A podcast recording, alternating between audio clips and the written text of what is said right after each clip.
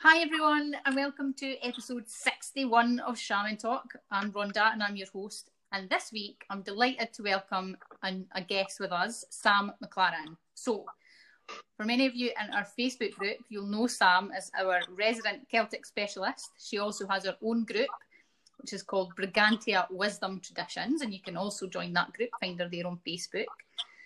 So, in this episode, I invited Sam along because I wanted to hear a little bit more about her. Want to hear a little bit more about how she works with shamanism.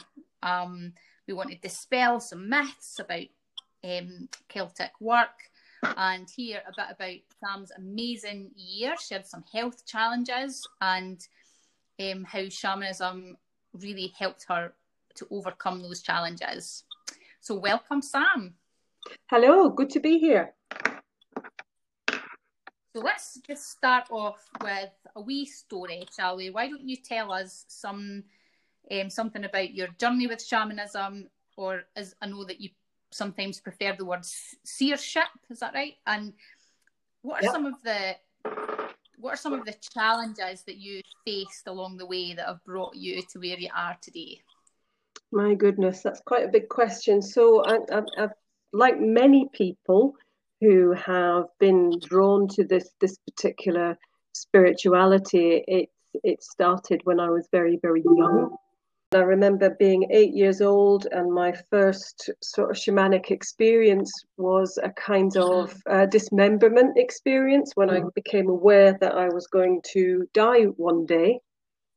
And um, prior to that, I hadn't really thought about that, and it sort of created this very strange reaction in me. And I had about three months of um, seeing my body, um, I suppose, decomposing you know all the time it was kind of like a really a really really sort of um, intrusive experience which i just didn't understand i just saw myself constantly being um, like rotting away and then coming coming being built back up again and it's only since sort of studying shamanism later in life that i recognized what that was which was kind of like a, a herald of of um, the ability apparently and I've always I've always had the ability to detect energy and particularly sort of uh, fluctuations in energy. Like many people, I've, it's like the the obvious one is when you can walk into a, a room where somebody's had an argument and you feel it. You just feel you can feel it in in the atmosphere but uh, that is extended further for me. I can feel sadness and i can feel joy and i can feel like uh, things that have happened in houses for example like um, before i lived there or hundreds of years ago it's, it's, it's i'm just very very sensitive to energy i don't i don't sort of i wouldn't say i was necessarily clairvoyant to start with that's something that kind of happened later on. Um, and then, like many people, I sort of went through the whole uh, neo pagan thing, uh, got into sort of like uh, Wicca, witchcraft, that sort of stuff when I was in my early 20s. And then when it was, a, I had a, um, a near death experience when I was 26. Um, and I was in a nightclub and I got glassed in the neck, in the jugular vein, and uh, very, very nearly died. And it was after after that experience that everything changed, and I started looking at different different types of spirituality, and that's when I guess the shamanism really started to come calling. And so I studied that for a long, long time, various different teachers, um, and then sort of doing a fast forward up into the last five years, I, I, realized that sort of all of this shamanic stuff was putting me in touch with with my own roots, if you like, working with elders from other other uh, cultures was teaching me how to relate to the spirits of my own land.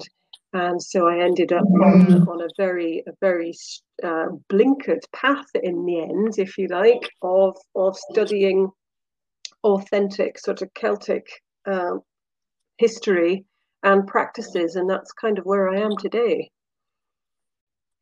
Super. So it sounds like your path has been really quite long and varied, and you know the spirits have given you that um, foundation that we all need to be able to do this work. Um, so I guess then in the last sort of five years since you've become more, how did you put it, more blinkered and more focused with the Celtic work, what are some of the challenges that you've found with that, do you think? Oh gosh. um, well, well, certainly, first of all, first and foremost for me was the challenge of having to um, relearn things um, and sort of put aside uh, sort of previously precious beliefs that I held about what what Celtic shamanism was and about what what what the practices were and all this kind of stuff. And it's like it was a real a real shock to discover that a lot of the mm. things that I had been assuming were authentic Celtic practices actually weren't anything of the kind. Mm.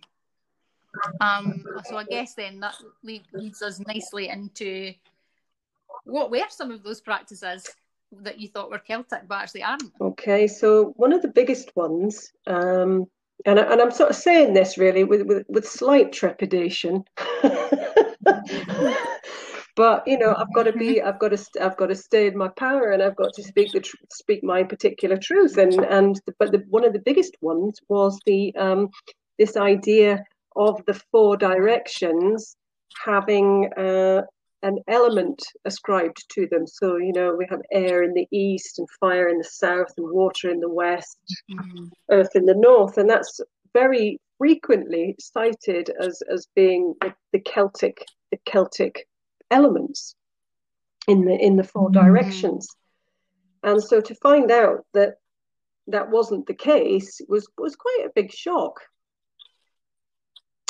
So I yeah, I imagine because it was a shock for me as well. Yeah. So you want to know where it comes from, don't you? That's your next question. I can feel it. So it's coming. yeah. So that that particular um, theory, if you like, is actually from ancient Greece and uh, comes from a philosopher called Empedocles. He was the first first to, to posit that as a, as a working theory. And then, of course, the um, that sort of filtered through into uh, later kind of organizations like the, the Order of the Golden Dawn, Hermetic Order of the Golden Dawn, who um, adopted it as part of their ceremonial magic tradition. Um, mm-hmm. And of course, from that branch, you then have the Gardnerian witchcraft, uh, which I believe is perhaps the 1940s. And from that, you had a you had a kind of split where you had the, the neo druidry and the neo uh, paganism in the, these forms of witchcraft and Wicca, and they they adopted that Greek um, placement for the elements. But and you know that's fine if if that's if that's the way you want to use it. But for me, obviously, because I'm I'm having to focus my work on on traditional and, and authentic sources, you know, I had to move all of that aside and thought, well, you know, what what is there then? What what's there? And it was it was a shock. It was a shock not not to have that as a as a kind of a, a starting point because the the Celts in in the literature, and I know it occurs in uh, the Welsh uh, stories of the Mabinogi and some of the uh, poetry of the Irish uh, poet um, Amergin Whitney they talk about nine elements in the Celtic, you know, Celtic belief system rather than 4 mm. Um, yeah, so, so it's pretty pretty different to what we're used to and pretty deep as well. Different. And well, I remember, yeah, yeah, and well, I remember for everybody who's listening who wants to um, learn a bit more about the Celtic medicine wheel. Sam actually did a free training in our group that's still available. It's in there under the unit section. We'll put a link to that group in the show notes so that you can find it. Um, but that, I mean, I found that really interesting, even though I had kind of started to um, uncover some of that as well. I was like, oh wow, there's so much to this. And then some of the later um, workshops that you've done have been absolutely mind blowing. So that was a really big one that the four elements not being connected to the directions and then actually working with nine elements. And the it felt a lot better somehow, you know, it felt a lot deeper. Mm-hmm. My roots are in this land and it, it feels um, fresh. Yeah. It felt pretty good. Yeah. Yeah, yeah, yeah. So what's next then? What's after well, that? after after that one as well is an, another one that's going to probably get me lynched. Is there's there was no such thing as the Celtic tree calendar. Okay, mm-hmm. so you see a lot of about these um or the tree horoscope, you know, and people like mine mine would be a hazel because I'm I'm born in August and things like that. That that has no basis, no basis in truth. I don't know if you've seen that seen that around the Celtic tree. You know, yeah. I've seen it. I've seen it around. I've not worked with it myself, but yeah, I've seen it. Yeah, around. but that's just something that has. So it's, nothing. No, no, it's just developed as a as a as a kind of um, sort of neo pagan, neo shamanic kind of uh, extension of the Ogham. Mm-hmm. Which was actually, and uh, and that's that brings me on to my third misconception. The Ogham was not originally a a form of divination, a divination system. It was simply a form of writing. Mm. Interesting. Yeah. Look at that. That's three things straight off the bat that are. So you must come up against challenges then when you challenge oh, people well, with absolutely because people because uh, really i mean this stuff this this kind of stuff has gone unchallenged since since since its conception really. You know people people you know trust the information that's put out there. They trust the information in books by sort of respected uh, celtic um, authors and things like this but it, it, it's like I've said to you before, there's a kind of if you see it as there's two there's two types of Celtic shamanism that exist. There's the the, the kind that encompasses and borrows all of the stuff from the other cultures, like the, the four directions and things like that, and and adds their own kind of modern slant on things like the tree calendar and stuff like this. You know, and I'm not saying I'm not saying that that's wrong to do or anything like that. But what I've been guided to do is is completely different. And so what, what's happening for me is, and with all the workshops that I'm now presenting, they all have to work within certain parameters of this kind of authenticity. But uh, what I mean is stripped back for, of everything that we have borrowed, everything that doesn't belong there. And I work only with the information that's encoded in the mythology. And so what, what's happened is is that when you hmm. take away what doesn't belong, it doesn't dilute the power, it increases it like nothing on earth because you're really working just with what belongs here. That has, I have to say, that has been my experience in the last, um, well, since I've met you, which has been just over a year actually, because I met you at the UK Shamanic Gathering last year when I took your, your class mm-hmm. there. And um, I've been becoming more and more interested in harassing you more and more regularly for information. No, it's fine. It's fine. but I real I realised, yeah, but um, I realised I digressed a wee bit because uh, you asked me what the challenges were, and the challenges it's really mm. simple. Mm. And I think you, you know you've you've noticed it yourself in in certain instances that people people do not want to have their precious beliefs deconstructed. It's as simple as that. And they will find any way to try and prove that what you're saying is, is wrong. And some of them get quite aggressive. And I know, I, I think I've told you before, one of my, my teachers, uh, who is a you know a lecturer at Harvard University in, in Celtic history, she's she's actually had death threats from people from Celtic wow. shamanic groups who are so upset about the fact that these things are being challenged. And they've sent people to a house to stalk her and all sorts. Wow. Well, I've had a very, very mild version of that. As you all know, I'm on TikTok and I've been um, spread in the good Celtic cheer about some of the things I've been learning from Sam, which has been really fun and actually, surprisingly, mostly positive.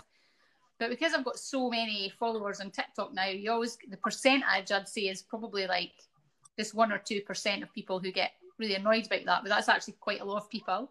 So it's been quite interesting to watch people try and lie their way through things or make stuff up or lift things straight, straight from Wikipedia and and um, some people get just downright aggressive and swearing and being really abusive.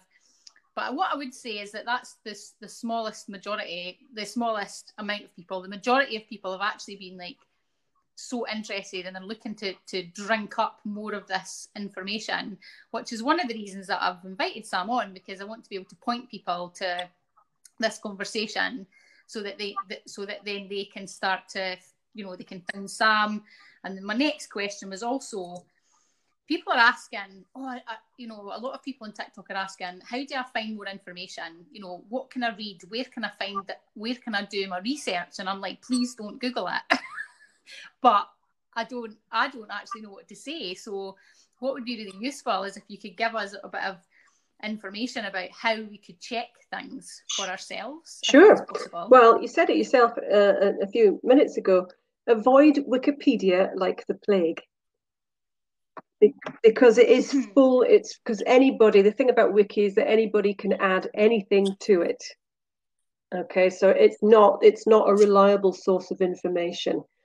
And um, i know you you talked to me about the, the girl and the, who who was complaining about something that you said about um, oh what was it we were talking about on tiktok and she'd pulled it. oh, it's, it's about faith, yeah, and, and, and, and you know she'd pulled it directly off of off of Wikipedia, and tried to cite that as as academic um, response to what you'd said. And then I sent her. I said, well, I sent you the the, the linguistic um, academic piece. You know, identifying where it actually came from. Um, so that that that she's that that put an end to that conversation for her, didn't it? Um, yeah, she actually. Um, yeah, yeah. So, so you avoid avoid Wikipedia, and one of the best things to do is look is to look for the primary sources. That is the original stories, the original mythology from Ireland and Wales um, because they are rich. They are rich in in uh, symbolism and the Celtic. You know, our, our, ancestors they encoded their their wisdom, if you like, in these stories. And when you start to read it from with a shamanic mind, you can see you, you begin to see these things. Uh, rather than it just being a, an interesting story, it's like with the, the the medicine wheel story. Once you read that, or hear that story with a shamanic point of view, it, it suddenly becomes obvious, doesn't it? Yeah. Mm. Um, yeah. Also, maybe we can uh, put that story in the show notes. yes, I will. I will. The only thing I will say about that, because it because it's a it's an old story, but it was it was written uh, it was actually written down in medieval, early medieval period, so around about five or six hundred uh, A.D um, right at the time when uh, Christianity was taking a, a, big a big hold in Ireland. So if you can, but to me, you know, the the actual old Celtic uh, symbolism is very very obvious if you can just wade through all of the Christian stuff as well, of which there is plenty. Mm. But you can sort of see how it was kind of tacked on at the end you know, to make it more digestible to a Christian audience. So yes, we can put that in the show notes. Um, so look look for your primary sources, these original stories. Um, I would also look go on to uh, if you're going to Google, do the search in Google Scholar rather than just Google, because that will give you.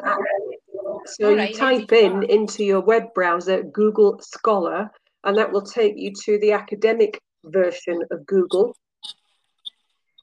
so that you can then type in stuff that you want to look up and you'll, you'll it, it will give you academic uh, papers and uh, research and books and all that kind of thing where you can see the real things.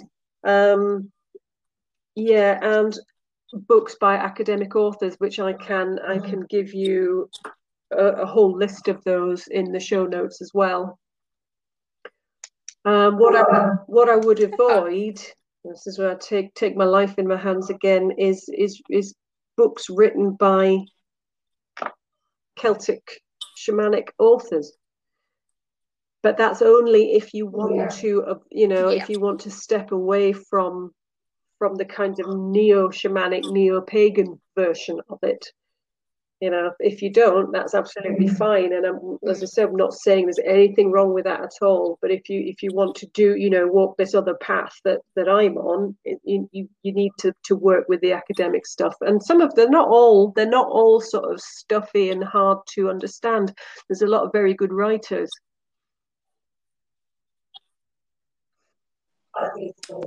That's good to know because um, anybody who experienced that don't do well with stuffy mm-hmm. academic mm-hmm. writing. Yes, well, I'll try and make sure the ones I'll make oh, sure the ones great. that I recommend are actually readable. That would yeah. be great. so super. So we've dispelled some myths. We've you know we've talked about how to check sources, and I guess now what I'd really love it if you could do, Sam, is maybe walk us through the this year that you've had. Tell us about what's happened and how you've overcome it and why your connection to real Celtic truth really supported yeah, you with that. Okay, so just over it, well, just about a year ago, um, I got diagnosed with breast cancer, and uh, which was a bit of a surprise. Um, but prior to that, I'd, I'd, found a lump as most people do. And rather than sort of falling into a blind panic, mm-hmm. I, I started to, to work shamanically with it. So I ended, I'm going to tell you this lovely story actually. Three days, three days before I got my diagnosis, I had a, a, a journey and I was visited by my grandmother who died 20 years ago, lovely wee Glaswegian lady and she sat with me and she sang me the, there's a lovely old Scottish song called Wild Mountain Thyme. Don't know if you know that one. Mm. Yeah. So she's sitting there with her arms around me and singing it like a like a lullaby. And mm. then she just looked at me and she said, It is cancer, darling, but you'll be okay. It'll be just like mine. You'll just have surgery and radiotherapy and everything will be fine. So that was that was the information that I got three days before I actually got the official diagnosis. So my granny, my granny already had my back. And incidentally, incidentally, I just thought I would look up um, thyme, the herb and it turns out that the, the, the active ingredients in thyme is being uh, researched at the moment because it may cause cell death in breast tumors. Oh, I've seen that. Yeah, fascinating. Wow. Because I thought, you know, when you know what it's like, there's nothing, nothing in journeys is just just there for the sake of it. There's there's always meaning in everything. Mm-hmm. So I knew there was meaning in that song. So yeah, I started drinking thyme tea. Doesn't taste very nice, but you know. So yeah, so that was. Oh, I love thyme. Yeah, I, was, I think I think mine was probably having too much, too much in one cup. Yeah, it was yeah, like yeah. diesel. But uh, yeah, so that was that, and then um, obviously we've talked, we've made mention about the medicine wheel of the, the, the Celts, and, and I used that particular uh, philosophy to help me get through the well i suppose all of the emotional roller coaster that goes with it because i won't lie it's a very very scary prospect a very very frightening experience to have to go through. Um, so i worked with the the the medicine wheel and it would be useful for people to maybe go and listen to that to to because I give a, a, deeper sort of explanation of it. Um, but basically, in the north, uh, it's all about battle and conflict. And in the east it's about um, things like hospitality and gratitude. In the south is music and power. And in the west is knowledge and teaching and all this kind of stuff. So any anything any situation in life usually tends to start in the west which is with knowledge or information which is what happened. I got a diagnosis. And that moved me straight into the north into the place of battle, conflict, and fear. So I had to work with with my uh, emotions with that direction, but also did a lot of work with the tumor itself. I journeyed into the tumor and asked it why it was there, what it wanted. This was all under the uh, tutelage of the direction of north, I hasten to add. So journeyed into the tumor, asked it what it wanted from me, what what what I needed in order to heal, which was really really enlightening, absolutely incredible. If anybody, you know, ever gets a situation where they get a diagnosis like that, I really recommend actually dialoguing with the disease because it gives you so much, so much insight. And I, I believe that working my way around that wheel was the thing that saved me. It saved me from having to have chemotherapy.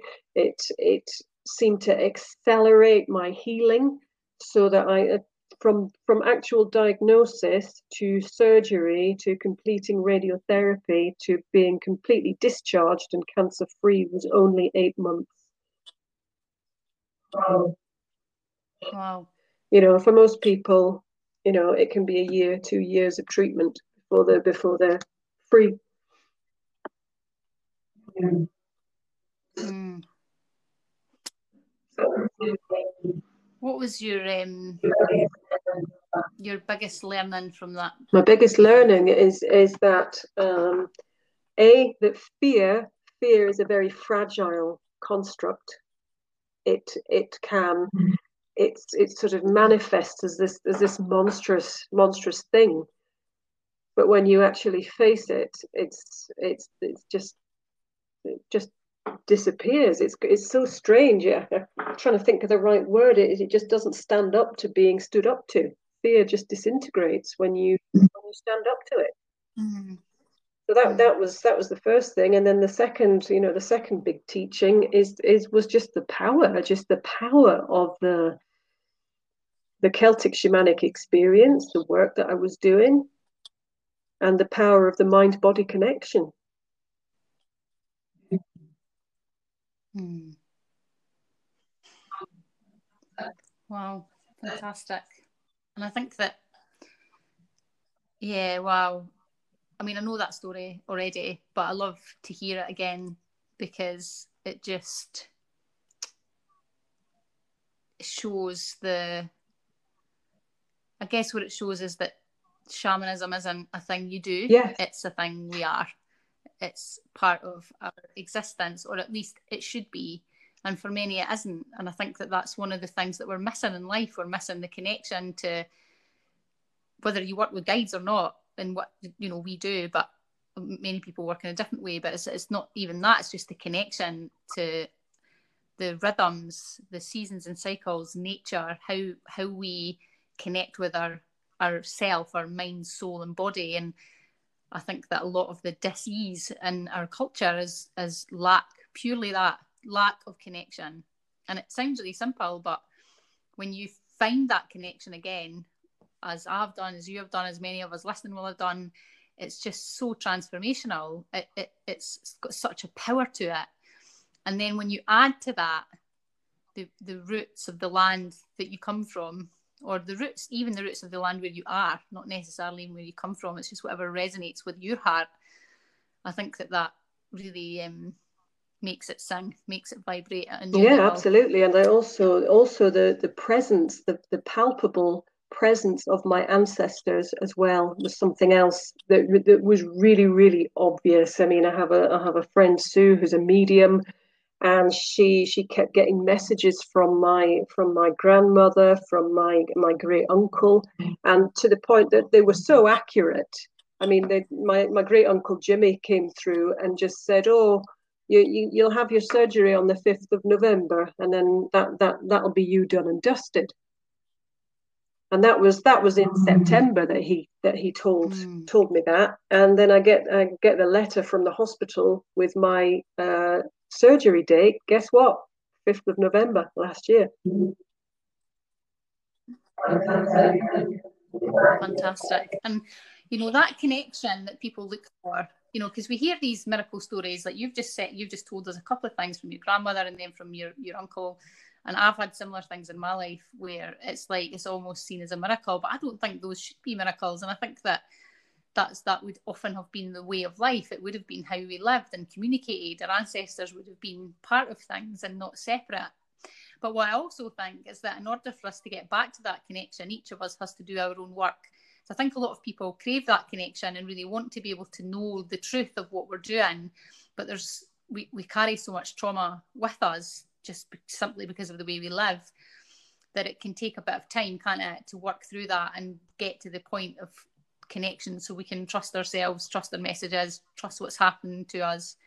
Um, and i think that the work that we do and the work of all the people who listen to this these podcasts and who dedicate themselves to learning about reconnecting in this way and dedicate themselves to their own personal development in whatever way works for them. It's really important, not only to you and your family, but also the planet as well. I think, and the great. Oh, absolutely, and the um, but the, the other thing that that we're up against as well is our social conditioning the the western materialist mm. mind that tells you there's no mm. such thing as ghosts there's no such thing as as as this that and the next thing so when you come and you're trying to make these connections see this is another another one of the, the, the big challenges i think of of shamanism not just the celtic side of it but any kind of spirituality is the amount of ridicule that we are subjected to from from people who you know living a, a normal sort of materialist life and well also for myself even though I've had, you know, I've always had this this spiritual connection, I was brought up in a very scientific, logical, rational family. So for ages and ages, I was battling left brain mm. versus right brain for decades, really. Not really, you know, is it real? Am I, uh, is this really happening to me? And I know a lot of people feel the same when they first start to journey. Is it real, or am I just imagining it?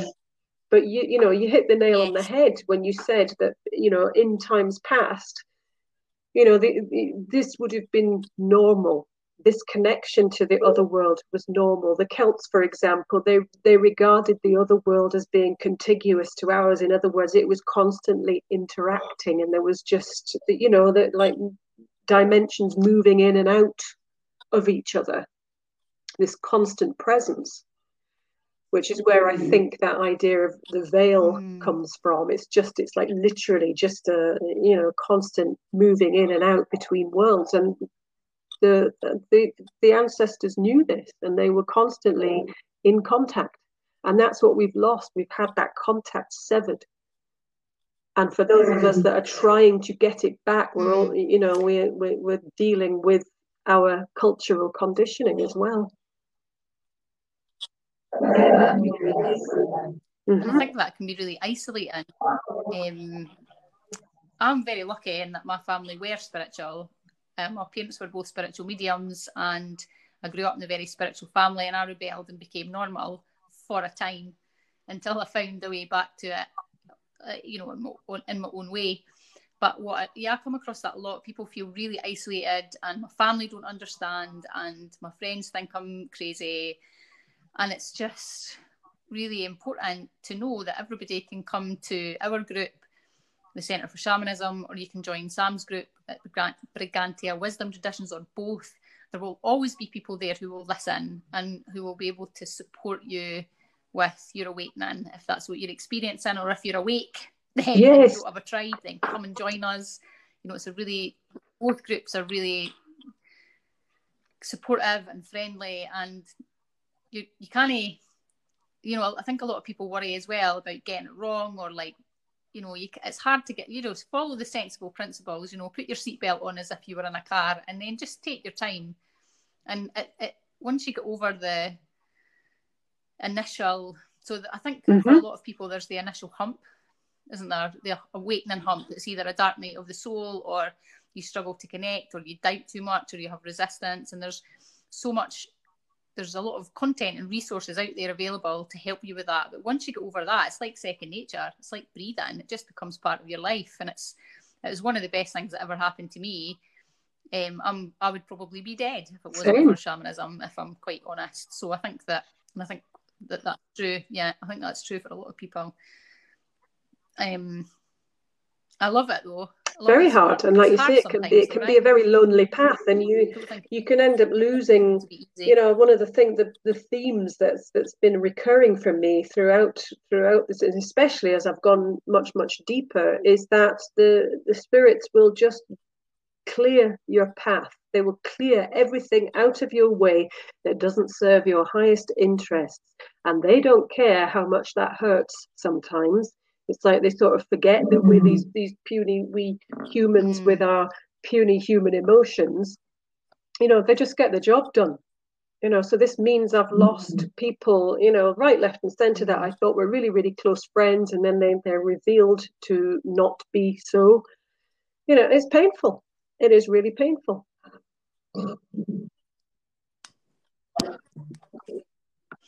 Yeah, I've definitely had that myself, but I wouldn't. What's really interesting is I wouldn't change it for all the tea in China. I just feel like so mm-hmm. um, yeah. blessed. I think is the word blessed. Even though it's hard, I would. It was harder before for me, I don't know about you, but before I found shamanic work and spirituality, my life was definitely way harder. Yes. So it's like a different kind of hard, isn't it? It's like a growth and I'm moving forward and a momentum hard. And you always know mm-hmm. that, you know, the universe has got your back. Yeah. It is yeah. It's always got, there's always a reason why these things happen. And, you know, they, it, it that that reason becomes manifest you know further down the line and you're like oh that's why okay yeah. oh well thank you sam i've had yeah, a really lovely conversation with you today um, we will get all of this information onto the show notes for you and you'll find that at centreforshamanism.com forward slash 61, which is where all the show notes are. This week, we won't do our activities and journeys section, but what I will do is encourage you to go and watch Sam's medicine wheel training that she did in the group, and we'll put a link for that in the show notes. So you can, if you've not seen that before, go and have a watch. If you have seen it, maybe you can watch it again and see if there's anything new that pops out, and maybe um, you can kind of listen to that with a an eye on the story, the medicine wheel story that we'll put on the show notes as well, so that that way you can start to learn how to read the story, remove the Christian elements, and kind of kind of connect in with it with the kind of Celtic truth of that um, that story. That might be a, a useful thing to do if that excites you, which it certainly does for me. so Sam, thank you so much for coming along this week. I really appreciate your time uh, we love uh, having you in the group. I, I, what I really want to say um, now is that you're just there. You don't ask for anything in return. You're just available to people. You answer questions. Um, you're always very generous with your time and with your insight. Um, so I'd just like to personally thank you for all of your support and for your wonderful knowledge and wisdom that you bring. Oh, bless you. it's my, my absolute richer. pleasure. I'm blessed to have you in my life. Thank you. Mm. So, thanks very much for joining us, guys. I hope you enjoy this week's podcast, and I'll see you all same time, same place. Hey, thank you so much for listening. We love it. We love you. We love connecting with you on our podcast. We're really pushing our Facebook community right now. It is where all the Juicy Shamanic stuff happens. So if you'd like to join us in that community, you'll find us on Facebook and look for the Centre for Shamanism community group. And we'll see you there.